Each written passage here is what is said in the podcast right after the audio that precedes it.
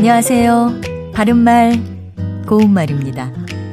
같은 금액의 연봉을 받는 사람이라 해도 재테크를 어떻게 하느냐에 따라서 그 결과는 완전히 달라질 수 있습니다. 재테크의 시작은 미천 또는 종잣돈일 텐데요. 보통 종잣돈은 어떤 돈의 일부를 떼어서 일정 기간 모아서 묵혀둔 것으로 더 나은 투자나 구매를 위해서 미천이 되는 돈을 뜻합니다.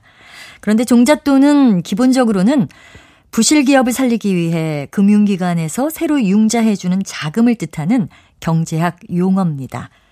종잣돈은 한자인 종자와 고유어 돈이 합해진 것으로 그 사이에 사이시옷이 붙은 겁니다.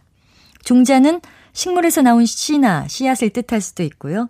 동물의 혈통이나 품종 또는 그로부터 번식된 새끼를 뜻할 수도 있는데 결국 가장 기본이 되는 것을 의미한다고 할 수 있습니다.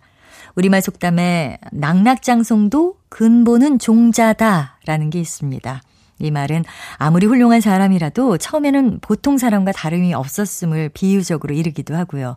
또 대단한 일도 그 처음 시작은 아주 보잘 것 없었음을 비유합니다.